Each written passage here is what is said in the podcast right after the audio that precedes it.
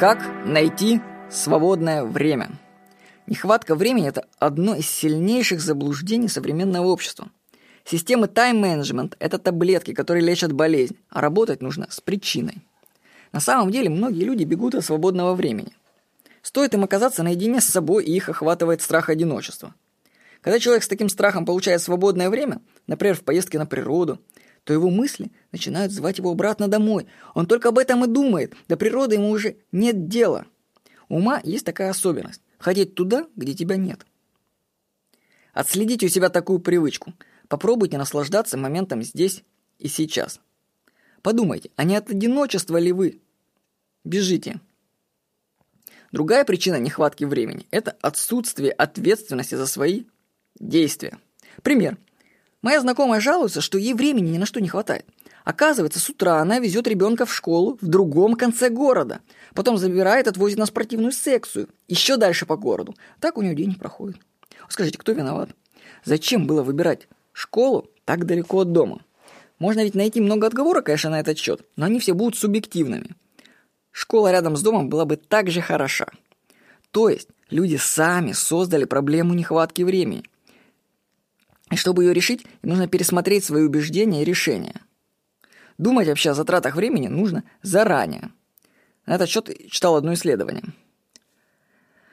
Американцев спрашивали, что они выберут, дом в 40 минутах от работы с двумя ваннами или дом рядом с работой, но с одной ванной. В основном американцы выбирали дом с двумя ваннами. Только потом в реальной жизни оказывалось, что второй ванной никто не пользуется. А вот 40 минут на работу туда и обратно нужно ездить каждый день. Вы можете сказать, что это мне так легко рассуждать. Вот если бы ты был женщина с детьми, тогда бы мы смотрели на тебя. Вот скажу, что у моего брата родилась тройня, сразу три девочки. У него сайт есть трое.тв. Вот я спросил у его жены, есть ли у него время со столькими детьми. И знаете, что она мне ответила? Время у нее есть. Ну, дети бывают спят, да, ну бывает такое. Бабушки помогают. Она даже вот успевает вести сайт о жизни Троя трое.тв. Когда не хватает времени, то проблема не во времени, запомните это.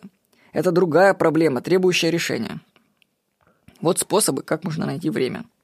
Я вам рекомендую книги Ричарда Коха и вот цитата из его книги. Составьте список того, что делать не нужно. То есть дела, которые можно не делать. И вы получите свободное время. Определите монстров, пожирающих большую часть вашего времени – Скорее всего, это, конечно, окажется работа. Если она не доставляет удовольствия и малооплачиваема, то лучше уволиться сейчас, чем потом жалеть об этом. Мне часто пишут читатели моей рассылки, которым уже 60-70 лет. Они только в этом возрасте поняли, что жизнь прошла мимо, а работа была пустым делом. Вы еще хотите чего-то ждать на работе?